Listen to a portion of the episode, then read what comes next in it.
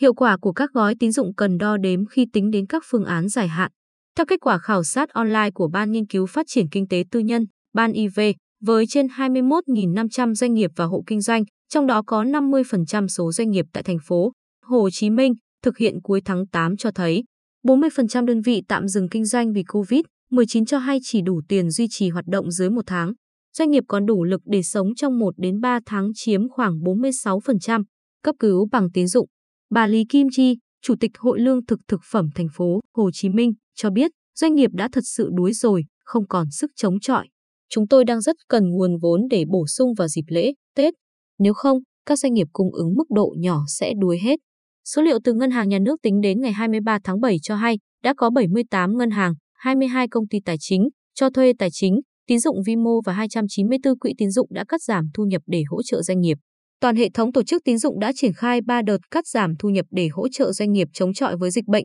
chuẩn bị các phương án phục hồi sản xuất và kinh doanh. Theo ông Đào Minh Tú, Phó Thống đốc Thường trực Ngân hàng Nhà nước, Hiệp hội Ngân hàng và 16 ngân hàng thương mại đã đồng thuận và cam kết sẽ giảm tiếp lãi suất cho các đối tượng, với tinh thần khó khăn nhiều giảm nhiều, khó khăn ít giảm ít. Cụ thể, 16 ngân hàng cam kết từ nay đến cuối năm sẽ giảm tổng số 20.300 tỷ đồng thông qua các nguồn trên. Nhìn chung, nhằm hỗ trợ doanh nghiệp, các gói tín dụng ưu đãi đã được tung ra ổ ạt. Tuy nhiên, câu hỏi đặt ra là tính khả thi và hiệu quả của các gói tín dụng này, nhất là trong kịch bản giãn cách xã hội tiếp tục phải kéo dài. Thực tế, việc hạ lãi suất cho vay để hỗ trợ khách hàng có thể khiến tỷ lệ NIM, biên lợi nhuận dòng của các ngân hàng sụt giảm, nên nhiều ngân hàng vẫn còn rẻ rặt trong việc hỗ trợ tín dụng ưu đãi. Trong khi đó, đứng trước áp lực gấp rút của dòng tiền, nhiều chủ doanh nghiệp vẫn chấp nhận đi vay lãi suất cao nhưng thủ tục đơn giản, nhanh chóng hơn là đi vay các gói lãi suất thấp nhưng giấy tờ, hồ sơ, điều kiện đi kèm phức tạp, giải ngân chậm. Đáng chú ý, các gói tín dụng được tung ra không hỗ trợ cho tất cả ngành nghề,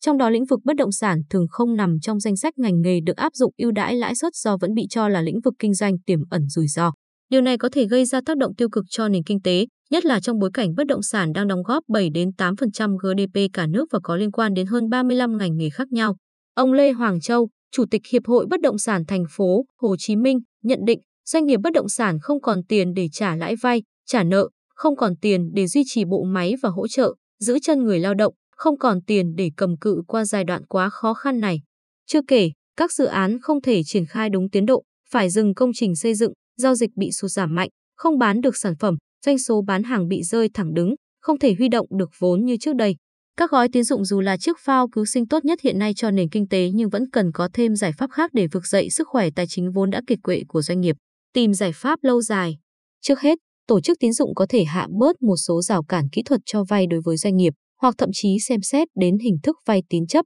Cụ thể, tại buổi tọa đàm công bố báo cáo kinh tế vĩ mô quý 2 năm 2021 do Viện Nghiên cứu Kinh tế và Chính sách VEPR tổ chức, tiến sĩ Nguyễn Trí Hiếu, chuyên gia tài chính ngân hàng, đề xuất thành lập một tổ hợp tín dụng để hỗ trợ doanh nghiệp, trong đó ngân hàng nhà nước là đơn vị chủ trì xây dựng, còn các ngân hàng đều phải tham gia với mức 3 đến 3,5% tổng dư nợ hiện tại, tương đương khoảng 350.000 tỷ đồng. Tổ hợp này phải gắn liền với cho vay tín chấp. Doanh nghiệp đã thế chấp hết tài sản để cầm cự hoạt động trước đó, nên giờ muốn cứu họ không thể đòi hỏi cho vay thế chấp được, tiến sĩ Nguyễn Trí Hiếu nhận định.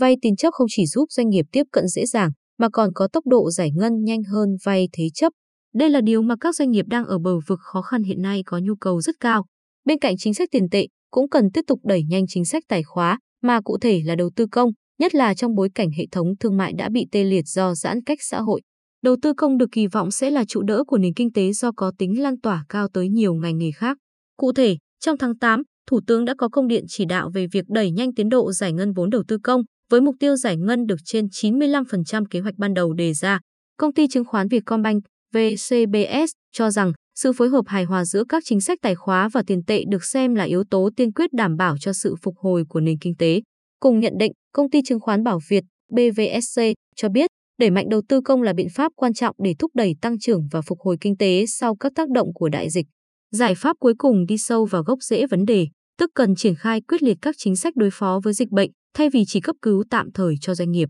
Trong đó, đẩy nhanh tiến độ tiêm chủng vaccine, xây dựng hệ thống thẻ xanh vaccine, triển khai hộ chiếu vaccine là những điều tiên quyết. Nhất là trong bối cảnh chính phủ đã chuyển chiến lược từ ngăn chặn dịch bệnh sang sống chung với COVID nhằm đối phó với chủng Delta và duy trì sản xuất cho nền kinh tế. Đồng quan điểm, Phó giáo sư, tiến sĩ Đinh Trọng Thịnh, giảng viên Học viện Tài chính, cũng cho biết giảm lãi suất chỉ giảm bớt phần nào gánh nặng chi phí cho doanh nghiệp. Để doanh nghiệp tồn tại qua dịch COVID-19, cơ quan chức năng phải có giải pháp đồng bộ như đẩy mạnh tiêm vaccine cho người lao động sớm, miễn tiền thuê đất, miễn một số loại phí, thuế. Chỉ khi nào doanh nghiệp hoạt động ổn định trở lại, nền kinh tế mới thực sự phục hồi.